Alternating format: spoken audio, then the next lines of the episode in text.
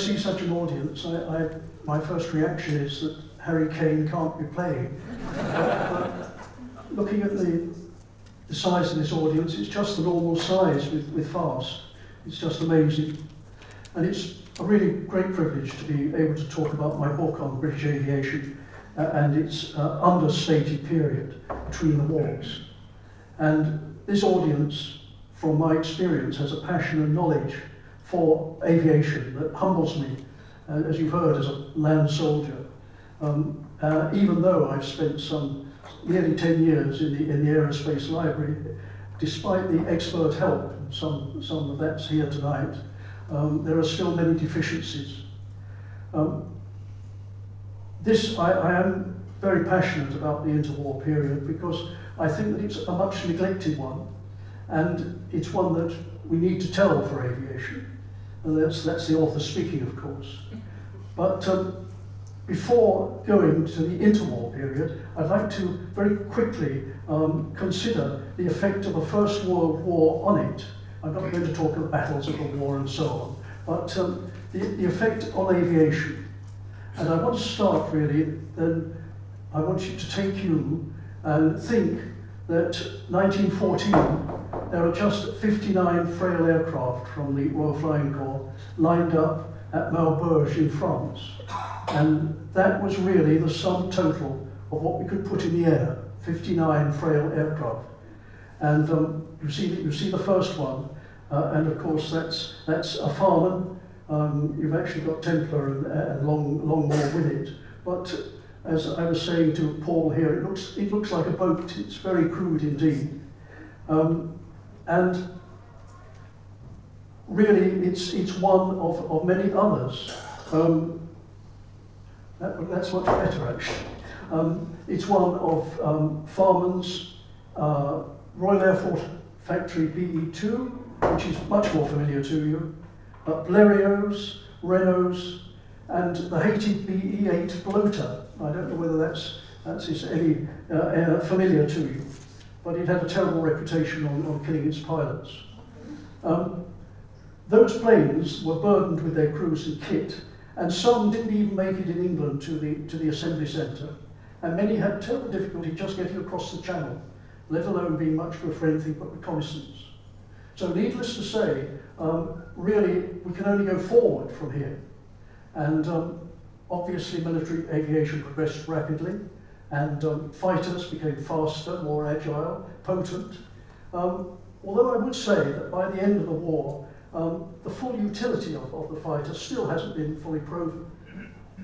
I remind you that bombers also progressed from the hand-thrown flechettes at the beginning uh, to bomb loads measured in tons. The Germans, for their bombing campaign against the United Kingdom, used their terrifying but extraordinarily vulnerable Zeppelins. And you can see there that uh, Zeppelins were hated by uh, everybody in, in, in Britain. Um, but they were extremely vulnerable and they were filled with hydrogen gas. Uh, and once we got um, our um, incendiary bullets, we literally fired the, the Zeppelins out of the air. Far more effective were the Gotha, the German Gotha heavy bombers, uh, but they were powered by pretty temperamental Maybach engines. And um, really the Germans ran out of numbers there. They started with small numbers, and, and literally from crashes and other, other things, they, they were down to a handful. Uh, so they really didn't have the, the capacity uh, to seriously damage uh, a great city like London. And on the British side, um, really, we, we really shouldn't be too complacent either because um, we made little impression, even though it was uh, Trenchard's special bombing force, um, during the raids on the German cities of Mannheim and Cologne. And we also suffered far more casualties than we expected.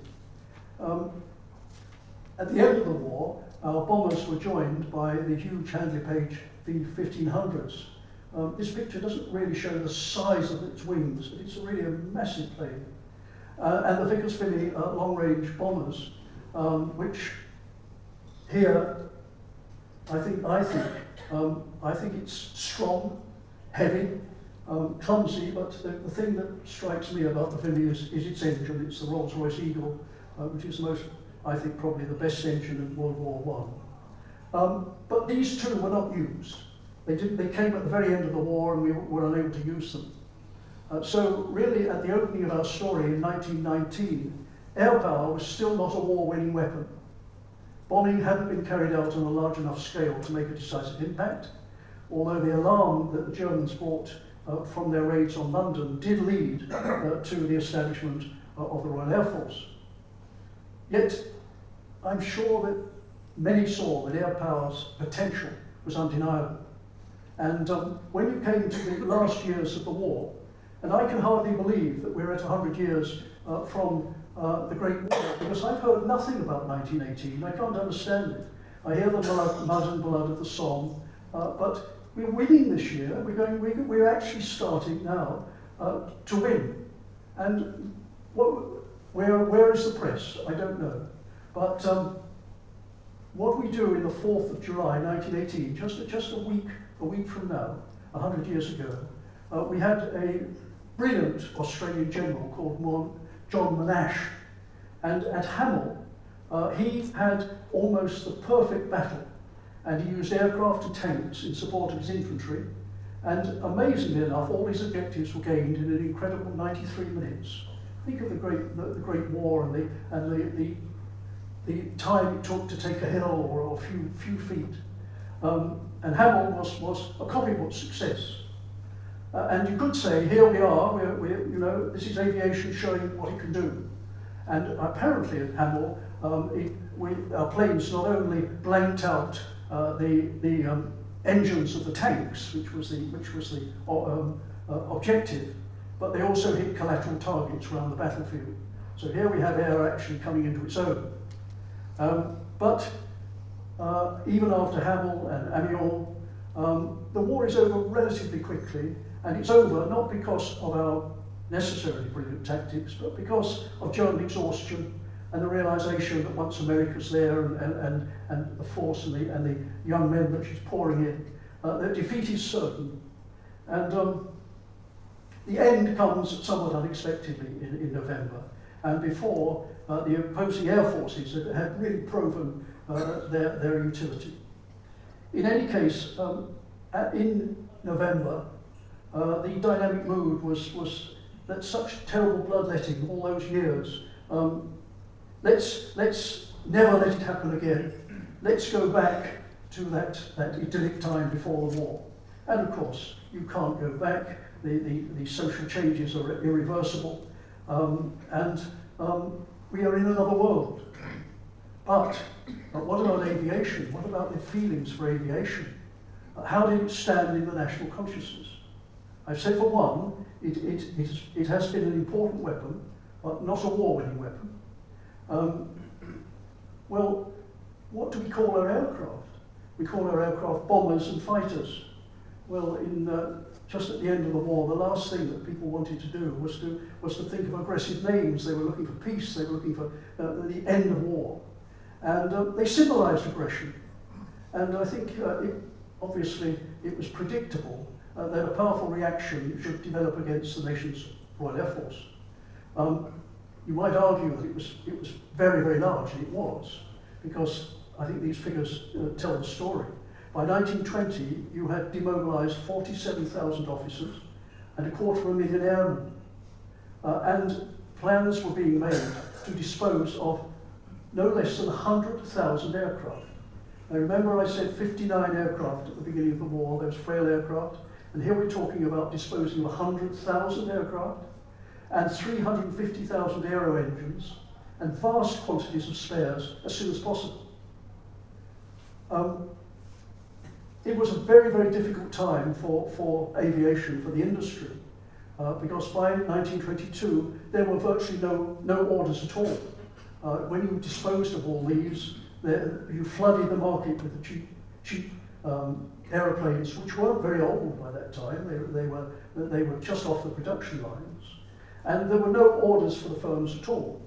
Um, they tried to diversify. Westland made pianos and milk churns, uh, and Gloucester used some hands for pig rearing and mushroom growth.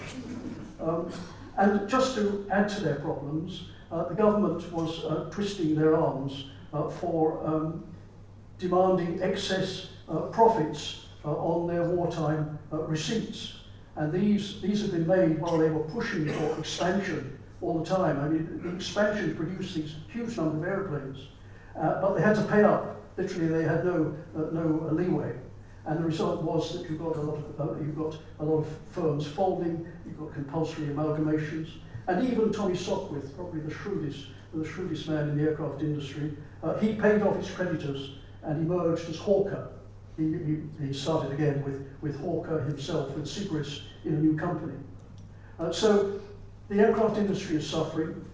Um, Handley Page is not doing too badly because he, he really is organising this disposal and um, very shrewdly uh, making a fair amount of money, uh, although he, he doesn't get any orders either.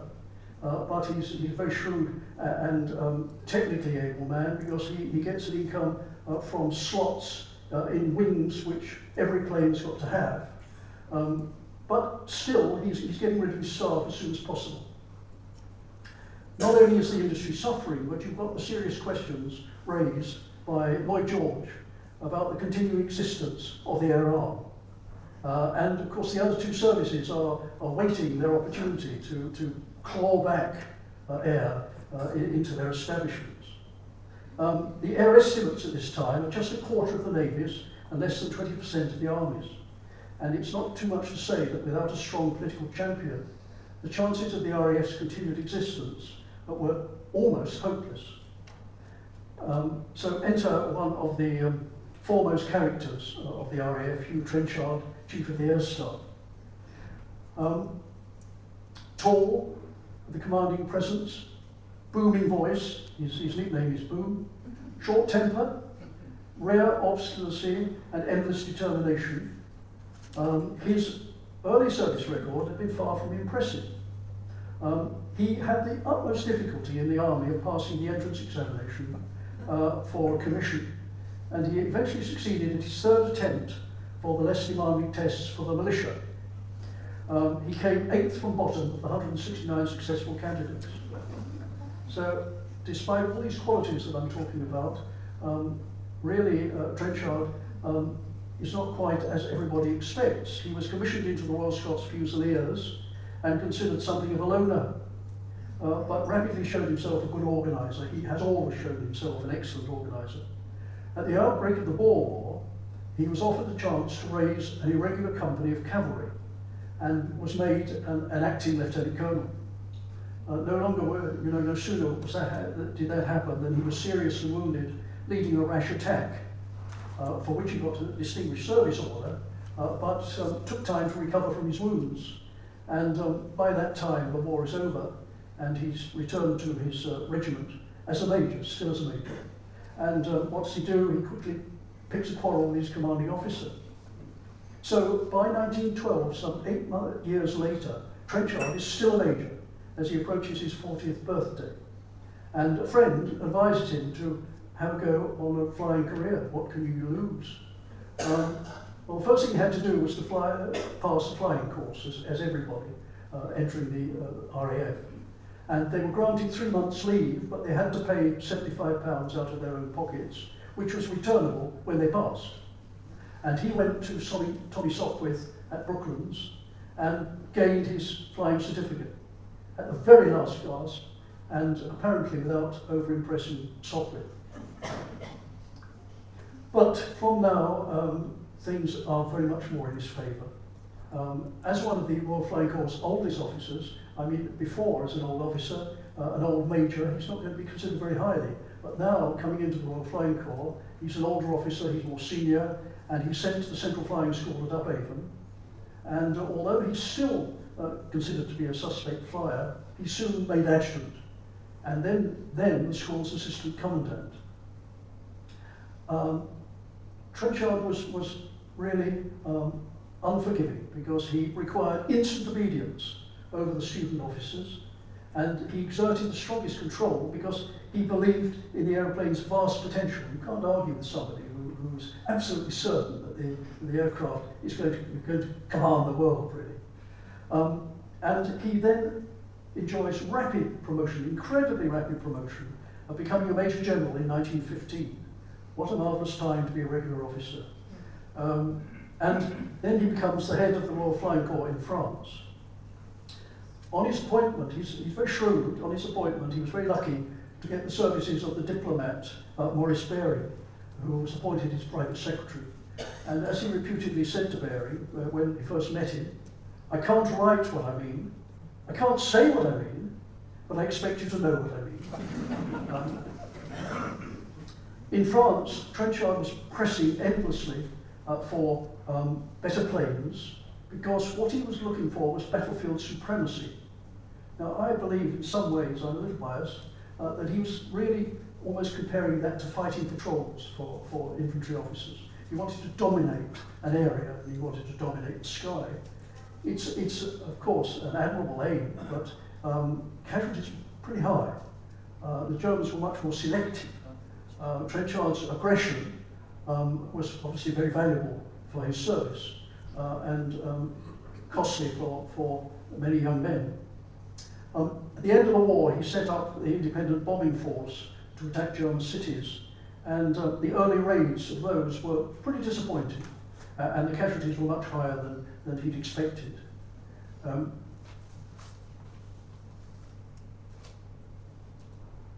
So what does Trenchard do when confronted with this very difficult situation? I've given you a background of his, his approach to war.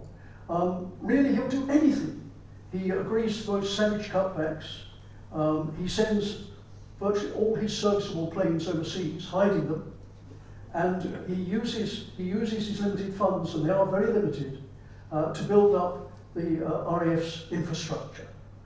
Um, he wants the highest levels of training, uh, and he wants to develop the light blue identity and prepare, of course, for future, the future expansion which he, he believes will inevitably come. And as he says, I've laid the foundations for a castle.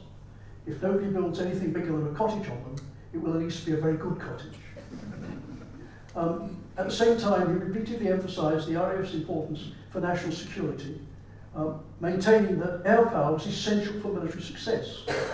Now, it hadn't been proven yet. Um, but he would say it, and he would say it, and he'd say it again. Um, and he always worked on the assumption that uh, the Air Force was a truly offensive weapon. Um, offensive weapon because bombers, uh, in his mind, were capable of defending themselves, penetrating opposing air defences, and attacking centres of production by being able to drop a greater weight of bombs on the enemy than he could drop on the United Kingdom. Now, this is a very optimistic uh, um, statement, really, when you think that uh, bomb aiming was, extraordinarily rudimentary and that our number of bombers uh, was certainly not impressive. Um, he also came to the amazing conclusion that the moral belief in bombing stood to its material effect in a proportion of 20 to 1. Now, I'm, I'm not at all sure where, you know, where that came from. I, I think it might have come from the fact of the early panic uh, in London from the, from the German bombing. But by such reasoning, uh, Trenchard uh, believed that fighters should be limited to short-range interceptors, and that's the other side of the logic. So my conclusion really with Trenchard, and I have great admiration for him, uh, and I'm not blind to his limitations either, but he, indeed he saved the RAF, and I don't think anybody else could have, was as obstinate, uh, was as big-headed, was, was, was as courageous, um, I mean, he, he would literally rush into Churchill's office and, and uh, without, without any warning and have a, a blazing row with him on something he believed. Um, but on the other hand, um, his successors had just about a decade uh, to drive through crucial reforms and amend the um, naivety of French Trenchard's strategic doctrine, admittedly in a, in a rapidly changing world. Well, moving from the RAF to civilian aircraft in the, between the wars, of course, the same hostility didn't apply, but their utility wasn't really considered that seriously. And the British skies were genuinely empty, with just a handful of aer aerodromes. Even so, in 1919, the British Air Ministry created a dedicated Department of Civil Aviation. And remarkably, the first scheduled civilian aircraft service, AT&T, which is Air Travel and Transport, which was owned by the entrepreneur George Holt Thomas, offered a daily service from Hounslow to Le Bourget in France. and he used, because he had to use, converted military planes. including a de Havilland DH4, um, not a plane that I, I know, that carried just two passengers facing each other in a very cramped conditions, rather like a stagecoach, think. Um, I mean, aircraft are still wooden frame, they're covered with fabric, their engines need frequent maintenance, and weather forecasting is still in its infancy. Um, on one occasion, to illustrate this, Captain Gordon Olley, in a converted Handley Page um, 0400, was compelled to make 17 forced landings before reaching Paris. Um, by which time it was so dark, he said, I could not find a proper aerodrome and had to finish up eventually in a football field. Um, I think you can imagine the, the mood of the passengers. they probably dined out on that story for, forever. But whereas we are struggling, um, elsewhere highly subsidized German and French airline services are, are, are commencing to make considerable strides, linking Weimar to Berlin, Paris to Brussels and London. Uh, in, in Britain, uh, the initial reaction from Winston Churchill, who was Secretary of State for War and Air, was that civil aviation must fly by itself. Um, as a result, by 1921, uh, the three fledgling airlines, AT&T, Handley Page Transport, and the Instone airline, which had one aeroplane uh, called the City of London, they all suspended or closed down their services. Uh, we were, government is alarmed, uh, Churchill amends his, uh, his policy, and um, subsidies are introduced. But flying is resumed, it's like giving rations to a starving man because 25% of the, of the, of the, the, the income is used for insurance at that time. So who flies on your air, airlines just after the war? Well, I think they tended to be rich, certainly adventurous, and pretty few. Um, an idea, Handley Page Airline uh, produced a diary uh, featuring London's social events because expected their passengers to be interested. Uh, and the advertisements including Free furs uh, uh, and Cartier jewellery. Um, it also charged, you charged £10 for a single fare to Paris and 18 guineas return. Although I understand on the 11th of October 1919, uh, it broke, it broke um, a barrier by offering the first aircraft meals, uh, where, which were up to six sandwiches, fruit and chocolate, for three shillings. Well, in this, in this atmosphere, for civil operations to succeed, uh, you do need uh, adequate and regular subsidies. And Sir Sam Hoare, who took over from uh, Churchill, Secretary of State for Air, recommended the establishment of a single British airline company uh, to develop air routes both in Europe and across the Empire, supported by a government subsidy for 10 years, but run on entirely business lines. And this was the proudly named Imperial Airways, flying from its grass-covered uh, airfield in Croydon. Things, however, did not work out as well as, as was expected uh, or hoped, because Hoare appointed as um, chairman uh, irascible, fearsome Sir Eric Geddes. Uh, Geddes was famous for the Geddes axe, uh, which he wielded uh, in the civil service uh, and reduced salaries by 10% across the board and so on. He also was the Director General of Railways for the British Army in France during the war and chairman of the massive Dunlop Rubber Company. Uh, and um, he brought in the austere Major George Woods Humphery from Handley Page as his managing director. Well, Geddes knew nothing about aviation, and he believed above all in fiscal soundness and efficiency, based on his enthusiasm for time and motion study. His airline, though, had to buy British, and at that time the, the aircraft industry was in such a mess that they were nearly always delivered late. Um, and so Imperial uh, grows at a far slower rate uh, than the Continental Airlines. They went for rapid growth fueled by large subsidies. Although, in fairness, of course, it had to sort out uh, the ramshackle aircraft that it inherited from those three originals. Uh, but by 1929, when Imperial carried its 100,000 passengers, and that's an achievement, it had 19 aircraft in regular service, compared with Germany's 240 and the late coming United States 250.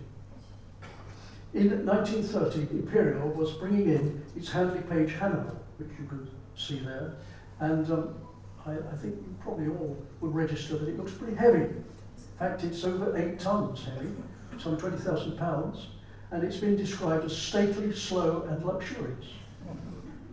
It was luxurious. Um, it's almost like a railway carriage, like Geddes. Um, there's a certain, and it is an airliner. You, you think of, but um, it had to be luxurious because if the wind was against you with those wings, you were making very little way indeed.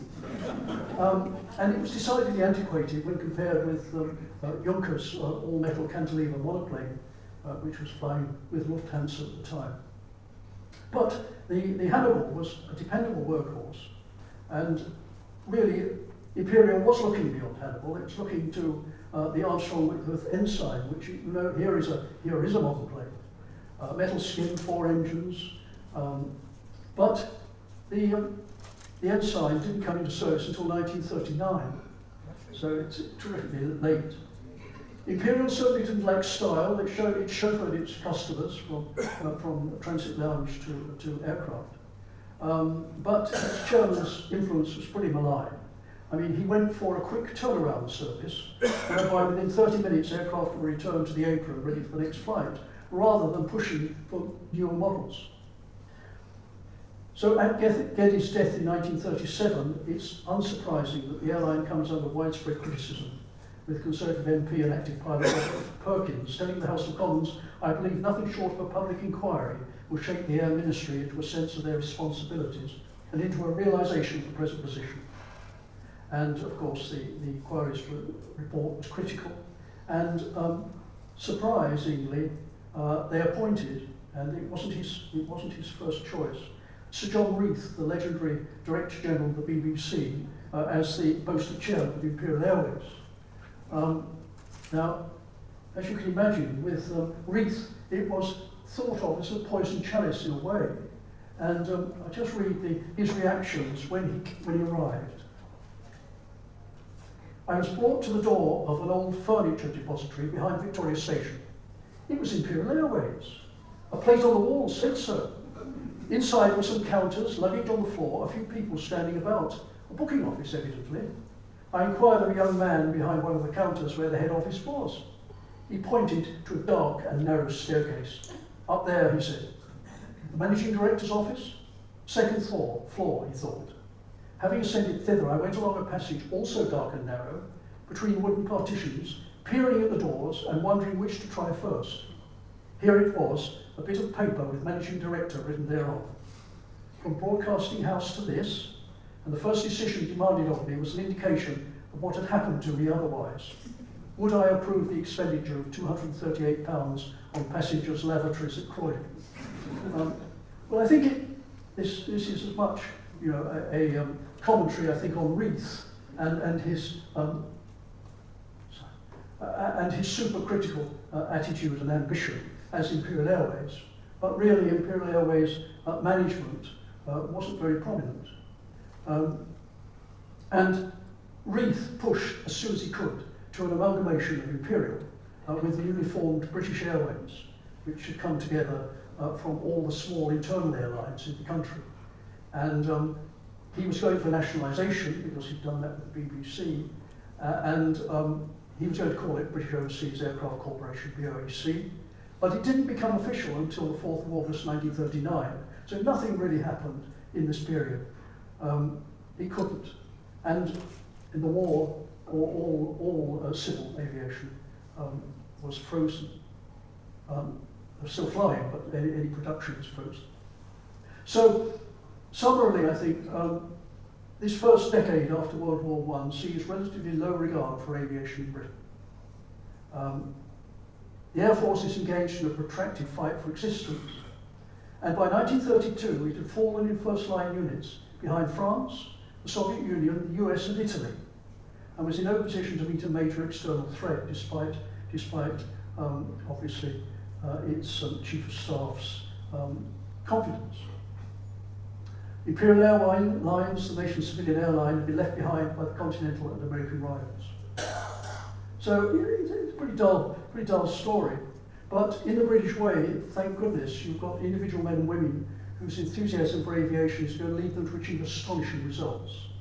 And um, I'd really like to talk about the ex-service flyers, um, who in 1919 had rare piloting and, and navigational skills, and they were determined to take advantage of advances in both engine and airframe technology to set long distance and endurance standards. The outstanding challenge at this time is to fly non-stop across the Atlantic, for which, back in 1913, Press Baron Lord Northcliffe had offered a massive prize of £10,000. It had certainly attracted Samuel Cody. The classic journey across the Atlantic was from west to east, from Newfoundland to Ireland, across a minimum of 1,880 miles of hostile ocean, and usually pretty bad weather. Um, four British aero companies, Sopwith, Martinsyde, Handley Page, and Vickers, sent aeroplanes uh, to Newfoundland um, and um, crews of ex-service airmen from where to start the race. And the first set off was Sopwith's purpose-built, single-engined plane called the Atlantic, piloted by uh, Harry Hawker, and um, with the renowned navigator, Lieutenant Colonel Mackenzie Grieve. Well, it came down after five hours into the sea because of an overheated radiator, and uh, the crew were just rescued in time by a small Danish steamer, Mary. Uh, unfortunately, this steamer had no radio, and during six-day journey to the Isle of Lewis, um, the two flyers were believed to have died. The King and Queen sent condolences to their families, and the Daily Mail uh, sent uh, their kin £10,000 each. Um, once they arrived, um, of course, there were crowds to meet them, and, and when they got down to King's Cross railway station, they were greeted by no less than 100,000 people. Second aircraft, Martinsyde's Raymor, two-seater biplane, um, was next, uh, but it crashed on takeoff from Newfoundland, and Handley Page's massive V-1500 bomber met with serious problems, and these had still not been solved by the time the race had been completed. This leaves the final contestants, and they were the last contestants, the Vickers team of Captain John Alcock, a flying ace who, as Turkish prisoner of war, had long dreamed of flying the Atlantic, and Lieutenant Arthur Brown, who, after being shot down, suffered a serious leg injury, following which he spent two years as prisoner of war uh, in, in, uh, in uh, Turkey and then treatment in Switzerland, um, and was ruminating on, on a long-distance flight. Well, as it happened, Brown called in at Vickers uh, and, and met Alcock, and they jointly uh, went to the management and, and said that they wanted, they wanted to uh, take part in such a flight. Their plane was a Vimy, uh, powered by Rolls-Royce Eagle engines, um, and they cleared a makeshift runway along, along the rocky Newfoundland coast and proposed to take off uh, on the 13th of June 1919. Uh, Alcock liked the 13th of June. He said the 13th was his lucky number. Uh, in the event, gusty winds and rain prevented their planned takeoff, and a fault developed in one of their shock absorbers. It took most of the night to fix it, and just as it was fixed, a light gust of wind clatters the plane against a rope stay and breaks the petrol pipe. It seemed to them that you know they were destined not to go, uh, but following repair uh, and a more favourable weather report, they decided to make the attempt at 1.45 p.m. on the 14th, as they sat side by side in their open cockpit. Um, the wheel chocks are removed, and Alcock calls out to his team, goodbye, see you all in London. Don't worry, it's Alcock in front and Brown behind. um, at their um, makeshift airfield, the wind was blowing steady 30 miles an hour, and with his throttles wide open, Alcock's plane, uh, loaded with 870 gallons of fuel and 40 gallons of oil, gradually gathered speed along the rough terrain, until with less than 100 yards remaining, it clears at the unforgiving stone boundary dike and the neighbouring woods by a matter of inches. Well, they had to move inland to gain height before they set off, and they recrossed the coast and to begin their journey. Uh, at the controls, Alcock has got both feet occupied all the time, and usually probably one hand as well. Um, and uh, Brown is sending wireless messages that aren't getting anywhere, but he's got the role of checking the temperature gauge, the oil pressure, petrol consumption, and also pumping petrol into the forward tanks as, as it's being exhausted. Um, in the event, the weather is worse than expected, and Brown had to rely on taking measurements by dead reckoning. And after two hours, a potential disaster occurred when an exhaust pipe split off one of the engines. But although deafening, it continued to run smoothly and they are flying, I emphasize, through this inhospitable Atlantic weather. despite the favourable weather forecast, described as unscalable clouds, fog, rain, sleet and snow at higher altitudes. When the cloud cleared, the cloud cleared, Brown's measurements told him they were nearly halfway across. But after 11 hours, they had a most terrifying experience when they flew through the centre of a storm and their angular plane went out of control, spiralling down to some 60 feet above the sea. Uh, their engines are still running, thank God, and they, they start to regain height and reset their course. At 8,000 feet, they enter another storm where ice threatens their engine intakes. And despite his gammy leg, Brown has to repeatedly kneel on the edge of the fuselage in freezing 110 miles an hour slipstream to, to clear. By 8 a.m. on the morning of Sunday, the 15th of June, their excitement rose as they began to make out two small islands, uh, which they reckon are off the Irish coast. And they make landfall in Derrygimlagh Bog. That wasn't planned. It looked lovely, beautifully, beautiful green. And the plane, of course, went in nose, nose first and, and tail, tail high. Um, but they made it. And they were in Connemara by the Marconi radio station. They covered 890 miles in 15 hours, 57 minutes, at an average speed of 118 miles an hour. On the 21st of June, they were both knighted, and the next day, Winston Churchill presents them with Lord, Lord Northcliffe's cheque, saying, um, across this waste and obscurity, two human beings, hurtling through the air, piercing clouds and darkness, finding their unswerving path in spite of every difficulty to their exact objective across these hundreds of miles, arriving almost on scheduled time and at every moment in this voyage liable to destruction from a drop of water in the carburetor or a spill of oil on their plugs. They are the real victors. Well, in spite of Churchill's hyperbole, uh, the um, Alcock and Brown's achievement can be better appreciated when, despite a number of other attempts, it would be eight years before the Atlantic was crossed, non-stop by an aircraft, and this time by the remarkable solo flyer Charles Lindbergh in his Spirit of St. Louis.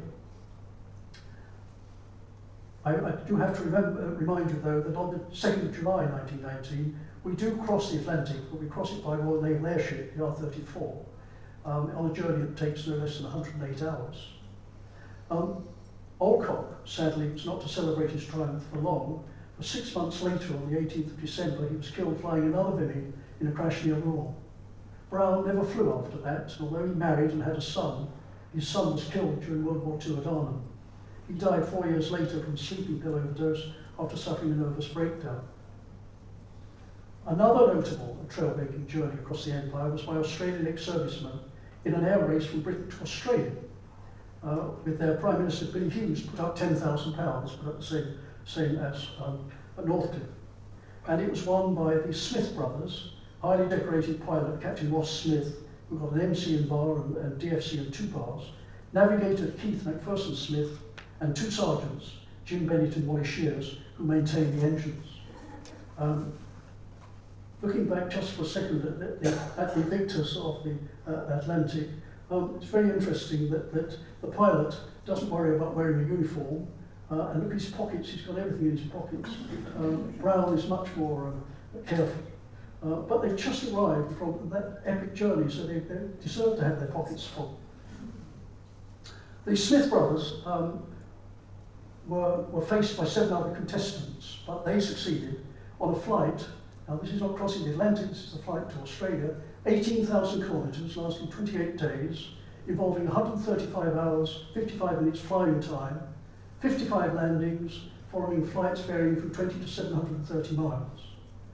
Um, their aeroplane is Vimy, uh, with the, dare I say it, the Marvellous Eagle engines. Um, I'm not going to go into much detail on, on the Smith brothers, but it was a logistical triumph because all the crew had specific duties. Um, the pilot made the administrative and social arrangements, the navigator carried out the refueling, um, and um, also manhandling many separate cans of petrol. Uh, and um, the, other, the other two, of course, laboured every night uh, on, uh, when it landed on the engines. Um, the mechanics also, it just wasn't the engines, uh, on one occasion at Pisa, uh, the plane bogged down, and on takeoff, Bennett had to hold the tail down before making a running jump for the rear cockpit, where he was on a rope, so if he missed it, Shiers was able to pull him. Um, they only had about four or five hours sleep a night, uh, and um, they really had a pretty regular, hard, unvarying routine, which their captain uh, thought would keep them going under those conditions. Um, Smith himself was to die in an air crash in 1922, along with his, his mechanic Jim Bennett, who left a successful business to join his old captain. Uh, but uh, Keith Smith became a director of Qantas until his death in 1955, and Wally Shiers lived on until 1968. Well, back to England, uh, where few people still haven't seen an aeroplane, even as a dot in the sky.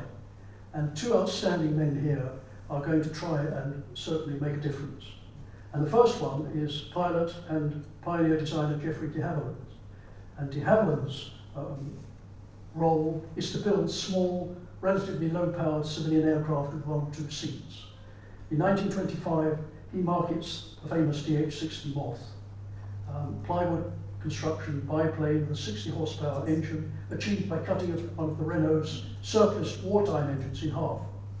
It was marketed at just 599 pounds and uh, gave a pretty good impetus for the formation of flying clubs across both Britain and the Empire, followed by other moths with larger engines which enabled solo pilots uh, to follow um, long distance flights and of course to de develop the interest in aviation. Uh, the second, uh, unquestionably the greatest publicist uh, at this time, is Londoner Alan Cobham. Um, in May 1918, uh, Cobham um, obtained a commission in the Royal Air Force and was made a flying instructor. On demobilisation, he decided that he'd try and make a living by flying, and uh, he joined a three-man enterprise with a single aircraft and lost all his money. Um, he then went and joined de Havilland um, in their aerial photography department and flew the uh, Minister of Civil Aviation, uh, Cecil Brancker, to India and other long distance flights. Um, he was knighted for those, but his greatest contributions were to come. For in Britain, uh, Cobham institutes a municipal aerodrome campaign, and his aim is to establish aerodromes across the country. During May and October 1929, he visited 110 towns and cities, um, in, in his, uh, and he took up uh, mayors and town clerks for them to view their, their towns from the air, possible aerodrome sites. And later he gives flights to over 10,000 children and members of the public of some seven minutes duration. Usually, apart from taking the town clerks up and so on, he would give 50, 50 uh, flights a day. Well, working out seven minutes, that's six hours alone. Um, in 1932, he goes on to establish National Aviation Day. He travels all over the country and um, sets up makeshift airfields and gives shows. And if you were a spectator, you would see a fly past different planes, including a giant Handley Page, 10-seater Faireys, moths, avros, and even an autogyro. And it, this was, and this was all for one and sixpence, seven and a half p.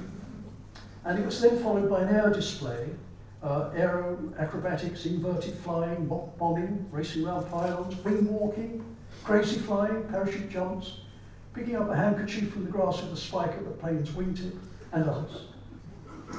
After the show, for a further five shillings, spectators could experience their first flight. You can appreciate the value of Cobham's efforts when four million people attended his air circuses with 75% of the RAF's new recruits at the beginning of World War II acknowledging they participated in them. Um, Cobham's, Cobham's uh, contribution, I, I think, is, is utterly unrivaled. But later in the, in the 20s and 30s, you've got other lone aviators. They are for themselves, of course. And um, among them was the Australian Bert Hinkler. Um, Hinkler, in February 1928, in a small Avro avian, using nothing more than a torch, compass and a page torn from an atlas, became the first to fly solo from England to Australia. Can you really imagine a torch, compass and page torn from an atlas? Uh, I have enough trouble getting to Woking. Um, there were famous female flyers like the Irish Mary Lady Heath and Mary Bailey and New Zealand's Jean Batten. Much the best known was, was Amy Johnson from Yorkshire's East Riding. In 1930, she was the first woman to fly solo over the 11,000 mile journey from England to Australia in a second-hand gypsy moth, which she named Jason. One million people came to greet her. She was rarely out of the news for her husband, solo flyer Jim Mollison, who was a brilliant flyer himself, although very fond of, fond of the drink. And he proposed to her after knowing her for just eight hours. I was ashamed to think that I had taken eight years to make the same, same uh, serious step. I was lucky enough to, to enjoy it a little longer than poor Amy. Um, these flyers have, have star qualities, and um, they, are the, they are the early superstars. Um, and they have a vulnerability, and, and, and people watch every movement of them. Um, Amy Johnson, I just, forgive me because I'm just talking eight, in 1940, she joined the ATA, the Air Transport Auxiliary, um, to transport all kinds of Royal Air Force aircraft. And um, on the 5th of January 1941, she was flying a twin-engine Airspeed Oxford to RAF Kidlington she went off course in poor weather conditions and during freezing weather and heavy seas, she crashed into the Thames estuary. Uh, even worse, when her parachute chute entered the water, Lieutenant Commander Walter Fletcher, who commanded HMS Haslemere, a balloon barrage vessel, entered the water in a vain rescue attempt, failed to fly and find her, but died from hypothermia, uh, for which he was awarded a posthumous Albert Medal. Amy was never found, although two bags with her clothing and personal possessions, together with her Christmas presents from her sister's family, were recovered. Official aviation activities could be expected to, to attract far less interest, because Trenchard, of course, is deliberately keeping his active squadrons and aging aircraft outside Britain. Um, I've just got a picture of the Wapitis. Um, Wapiti aircraft which actually continued right through the interwar period, um, distinguished themselves in Iraq, uh, but um, always a shortage of spares and difficulties. Um, on our credit side, um, I think that where we get a tremendous boost uh, is from a, a unique private air competition. And this is the trophy instituted in 1913 by French aircraft enthusiast Jack Schneider for an international race by seaplanes over a triangular watercourse with laps ranging from 280 to 350 kilometres with aircraft setting off at intervals. It's really a timed process and usually 15 minutes apart and the winning country traditionally hosting the next race. Um, the Schneider Trophy provides a unique spur for aviation. By 1913, its competitors were flying seven times faster than in 1913, and the British Rolls-Royce engine was producing 15 times more power than the Gnome engine widely used during World War I. With the traditional British love for a challenge, it was appropriate, I think, that we won the race five times, more than any other. Um, although, of course, the Americans won it twice, very professionally with their service flyers, and they decided that they, they, they, didn't produce uh, new engines, uh, and they decided that they would go into their transport aircraft uh, and with great results. Um, but following the French win during the competition's first year, the British won with Sopwith's little tabloid, and we enjoyed four post-war successes, the last two when our planes were engined by Rolls-Royce. Italy won in 1919, 1920 and 1921, and we've got an Italian plane, I think. Um, yeah, yes, thank you. Um, Italian styling, very streamlined. You might think a little bulbs in front for this huge, powerful engine, of course. Uh, but compared with those planes that we had in 1914, there was a difference. Um, America in 1923, 1925, and we won in, in 1914 with our tabloid, 1922, 1927, 1929, 1931, and we won the trophy outright. And the last four races were achieved by the Supermarine Company, whose chief designer, R.J. Mitchell, uh, had an intuitive understanding of aerodynamic problems and elegance of design. Although in the 1927 race, Mitchell used a 900 horsepower Napier Lion engine, uh, I think the engine that's at Brooklands in, in a magnificent car there, It was at the end of its development cycle and a more powerful engine was needed for the 1929 contest. Um, the Rolls-Royce Kestrel engine of 1925 was hardly an adequate replacement, nor was the company's 1928 Buzzard, which developed no more than 825 horsepower. And the key event uh, for the, the new engine for the Schneider uh, was, came about in 1928 when three of Rolls-Royce's leading designers, Rowledge, Hives and Lovesey, travelled from Derby uh, to meet aging Henry Royce, who with his team was at West Wittering. In a well-known story, one bright October morning, they stood on the sand dunes at Wittering discussing a new engine, where Royce used his walking stick to sketch out a rough outline. During the session, each man was asked his opinion. The sand was raked over and adjustments made the agreed decision was for, a modified Kestrel with 12 cylinders whose power would be significantly increased by supercharging to a possible 1500 horsepower. And the supercharging, of course, enabled the size to be kept down. Well, time was extraordinarily short because the Air Ministry was not pledging its support until February 1929. But by August, uh, the, the engine had run for 1 hour 20 minutes at no less than 800, uh, 1850 horsepower for a race due on the first Saturday of September. Then Flying Officer Waghorn, Special RAF high-speed flight, whose formation Trenchard only agreed to reluctantly because Trenchard believed that it was the wrong use of RAF manpower, um, won easily at 328 miles an hour. The race, the last race of the Schneider Trophy for 1931 faced even greater opposition from both government and the RAF. Ramsay MacDonald's Killjoy Chancellor, I think I can say that without any political bias, Philip Snowden, condemned what he saw as a pernicious rivalry. And it could never have happened except for a £100,000 donation from a larger-than-life chorus girl, Lady Lucy Houston.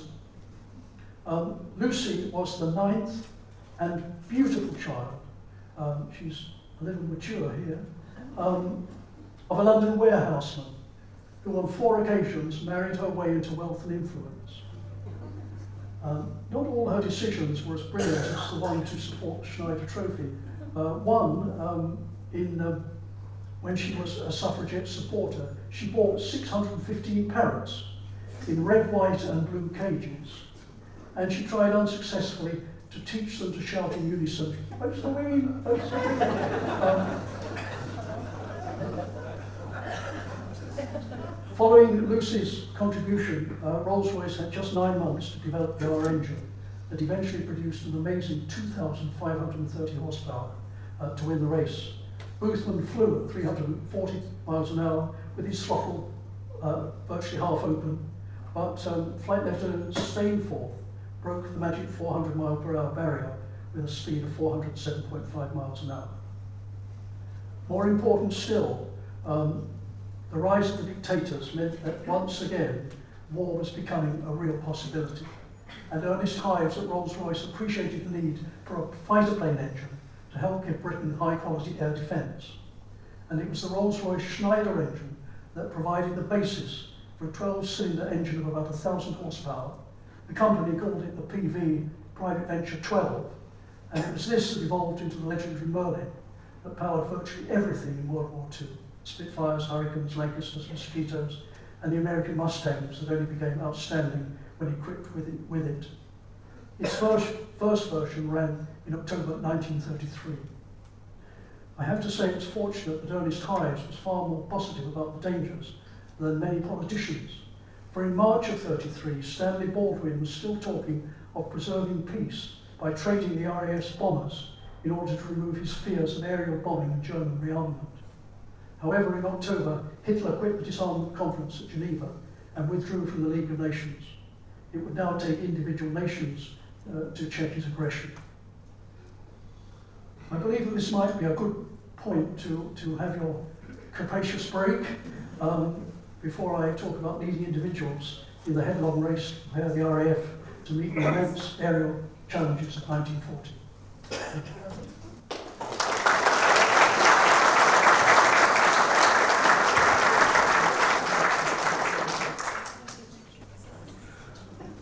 Ladies and gentlemen, without time constraints, and the, uh, this, is, this is, sounds like an excuse, doesn't it? The residual knowledge among you and, and the details contained in my book. Um, I'm not going to go into the rebalancing of services, it could take about three hours, I think. But I want to highlight the uh, massive contributions by some people that I think uh, have not been as fully appreciated as they might have been. And my first might be somewhat surprising is Prime Minister Neville Chamberlain. Um, whatever your opinions about Chamberlain's beliefs in appeasement uh, and your reactions like Hitler's to his umbrella and somewhat effete voice, uh, in reality he was a strong-minded, even dictatorial political figure. He wasn't a lovable character. Apparently the only person that could get through to him was his sister. Uh, but um, when faced with an immediate German invasion of the Czech Sudetenland, Chamberlain believed that he could resolve the crisis through personally going to meet Hitler man to man. Um, his determination was pretty evident because he offered on the 13th September 1938 to meet Hitler the next day. And the only way he could get there, of course, so quickly is by air. Um, and he's only had a short day trip previously. Following their first meeting at Berchtesgaden, Chamberlain had a second meeting with Führer on the 22nd of September where he proposes an international commission to implement the transfer of territory to Germany. He's not really getting very far, of course. Uh, in the event of Hitler's refusing, uh, general mobilization of this country was scheduled for the 28th of September. And I don't have to tell you that it would have been a near suicidal war in which Defence Coordinator Sir Thomas Inskip's secretary believed our Air Force would have been wiped out in three weeks and our pilots would have gone to certain death whether Inskip is being a little dramatic, it certainly wouldn't have been uh, on any much uh, even terms. And Chamberlain is rebuffed by Hitler, he's tried twice, and he offers to go to Germany again, where Hitler finally accepts further mediation. It's not a great mediation for a smaller cessation of territory over a longer period. But Chamberlain succeeded in having him sign a joint communique whereby they undertook to continue their efforts in removing sources of differences which, which Chamberlain naively hoped would lead to a general European settlement. Even so, it was Chamberlain's persistence that led Hitler to rate him an arch-capitalist bourgeois. I think he was proud of that. Who with his deceptive umbrella had taken him for a ride. Hitler's urge for war could, of course, never be stopped so easily, but Chamberlain's intervention, I believe, bought his country almost a year's breathing space before on the 1st of September 39, Hitler's armies attacked Poland. And it was during this interval uh, precedence came to be given to the build-up of fighter command with planes of an advanced nature, in addition to the force of new heavy bombers scheduled from 1942 onwards. And during the time, aircraft production rose from 2,000 in 1936 to 8,000 in 39, thereby, thereby uh, laying the basis for future success. For such reasons, I, I suggest we might look at Chamberlain in a somewhat different light. Well, going on, apart from the towering presence of Britain's wartime Prime Minister, which you can never escape, I'd like to mention three others, because I think their roles were particularly significant. Um, the first is Air Marshal Wilfrid Freeman, who was Air Minister for Research and Development and New Aircraft Production, played a crucial role, one that his biographer Anthony Furse believed involved one of the most awesome responsibilities ever given to a senior officer. Of course, Furse would. Um, Freeman literally provided the RAF with the sinews they needed to fight the war. He had direct responsibility, for instance, for aircraft being made in all-metal construction, the acceptance and wide use of the Merlin engine, and the approval of a radar defence system. It was his decision-making that was proved so remarkably good when he favoured the Spitfire, initiated the development of four-engine bombers, including the Lancaster, and championed the unorthodox de Havilland Mosquito against determined opposition. In the area of aircraft production, where the labour force increased from 60,000 in September 1938 to well over 180,000 by January 1939, he authorised the contracting out of at least 35% of the work and adopted the revolutionary concept of shadow factories, which were created to be implemented at the shortest notice. Ironically, Freeman would never have been able to excel in such areas had it not been for the personal intervention of the Secretary of State for Air, Lord Swinton, for Freeman had been ordered to retire at the age of 47 after commanding the RAF Staff College. This was despite his earlier profile as one of the first to be awarded an MC in France at the Battle of Neuve Chapelle in World War I, and excelling in a number of increasingly senior training appointments after the war as potential candidate for Chief of the Air Staff. The likely reason for uh, his compulsory uh, retirement uh, was that um, his personal affairs, the breakup of his marriage, and remarriage to someone 22 years his junior, activities that were taken most seriously by the RAF and other services at this time. I think it's also only fair to say that Wilfred Freeman's contributions have in fact been, become more generally recognised in recent years, so I'm not telling you anything new. Mm-hmm. My second choice is scientist Henry Tizard, and here I might be breaking slightly uh, more different ground. He headed a five-man subcommittee at the Air Ministry to develop a means of tracking incoming enemy bombers and their escorts through radio beams transmitted from the ground. Uh, under Tizard, exceptional driving, his five-man subcommittee worked at phenomenal speed from Tizard's flat in St James's Court, London. And you can get some idea of what I'm saying phenomenal speed. By May 35, after the erection of a 70-foot mast, he and his team were able to track an aircraft at 17 miles distance, still too short to play a significant role. By July, this was extended to 40 miles, and effective lines of communication were opened with Fighter Command headquarters. Unbelievably, by early 1939, a chain of coastal transmitters and masts had been completed with ranges of 100 miles and beyond, and RAF personnel trained in their use on 7th April 1939 it was activated and continued in use throughout the war. While defeat of the RAF during the Battle of Britain was always possible, without the assistance of radar, I believe its success should, could not surely have not been gained. Um, why? Because with its facilities, the sky is no longer limitless, and so effective was its identification system that German attackers could be tracked accurately from the time they left their continental airfields until they arrived at their target. This gave the defenders the precious opportunity to delay their responses and even more important, to direct them accurately, thereby conserving limited fuel and effectively increasing frontline strength by making multiple scrambles possible. It, it really brings the rapier into, uh, rather than the blunderbuss, which is, it transforms uh, air war. And my final choice uh, is Air Marshal Hugh Dowding, who shouldered the awesome responsibilities of leading fighter command during the Battle of Britain. And Dowding was not an archetype RAF senior commander. Um, he was tall, um, undoubtedly remote and unsmiling, and something uh, might be said an Old Testament figure. Uh, during his time at the Army Staff College prior to World War I, he was given the nickname Stuffy. And when during 1915 he commanded the RAF's number 16 squadron in France, they revived their austere commander's earlier nickname. And it was at this time that he clashed with Trenchard uh, on a number of occasions um, on equipment delivered to his uh, squadrons, which was wrong. He was right, Trenchard was wrong, for which Trenchard wouldn't forgive him. And he also asked Trenchard, unforgivably, that where in the case of suffering severe casualties, he wanted to replace them with reliefs from time to time. Trenchard's reaction was to brand him a dismal Jimmy and send him home, uh, and never give him uh, another field command again, although he promoted him.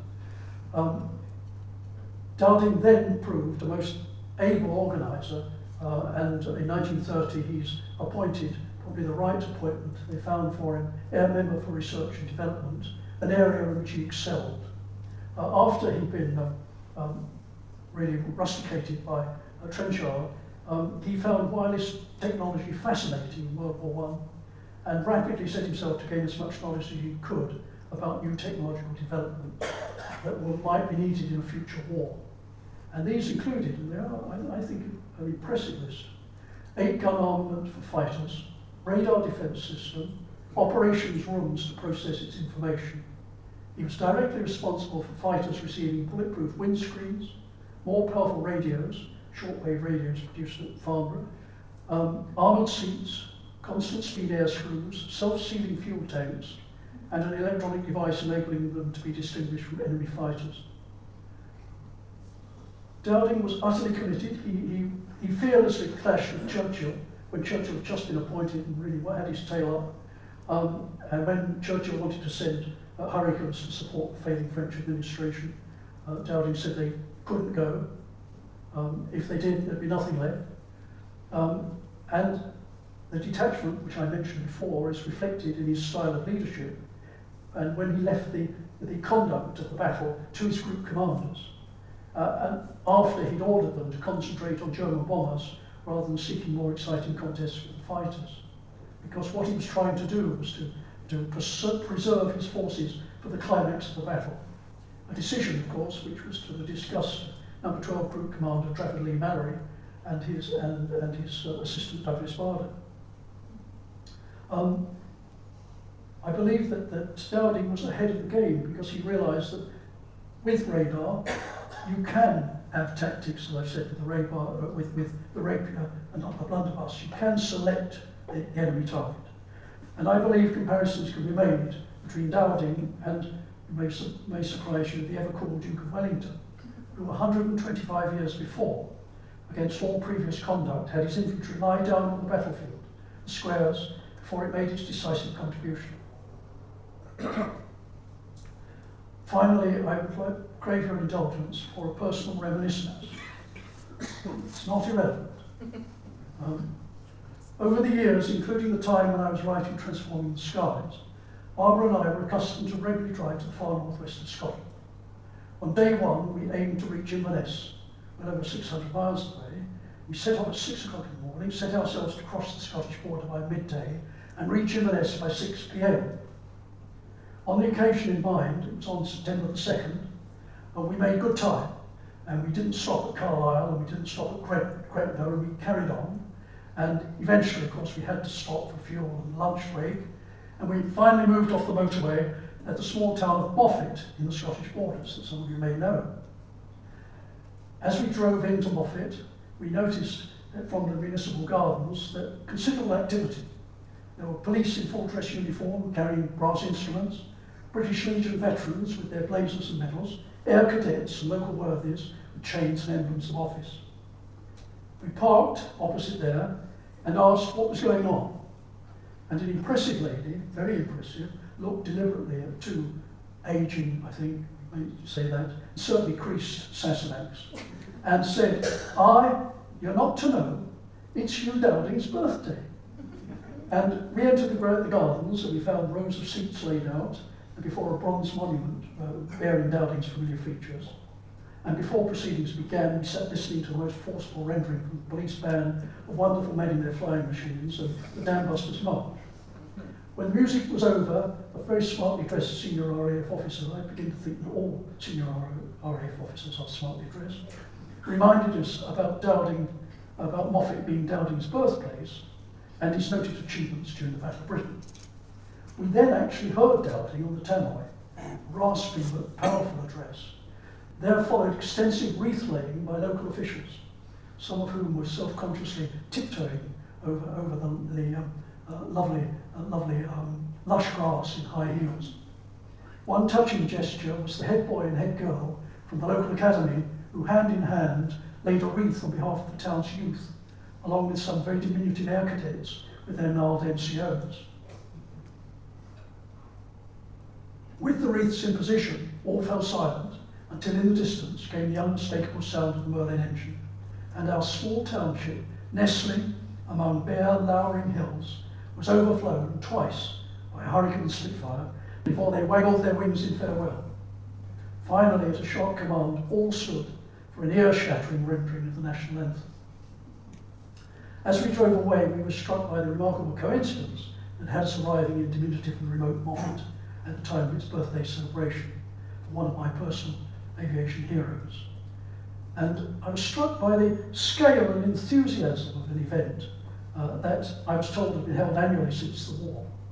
As I thought back, compared with the beginning of the interwar period that I've been talking about, when military aviation had been marginalised and so sorely neglected, this was a fulsome recognition of Dowding and his young flyers' part in the nation's survival 17, 78 years before, even if the main sorties had taken place far away over skies some 350 long miles to the south. Um, for me, it was also another reminder, I think, how in, in British fashion, uh, during the interwar years, despite the irresponsible locust eating uh, and crass decision making, we deserved to get away with it yet again. Thank you.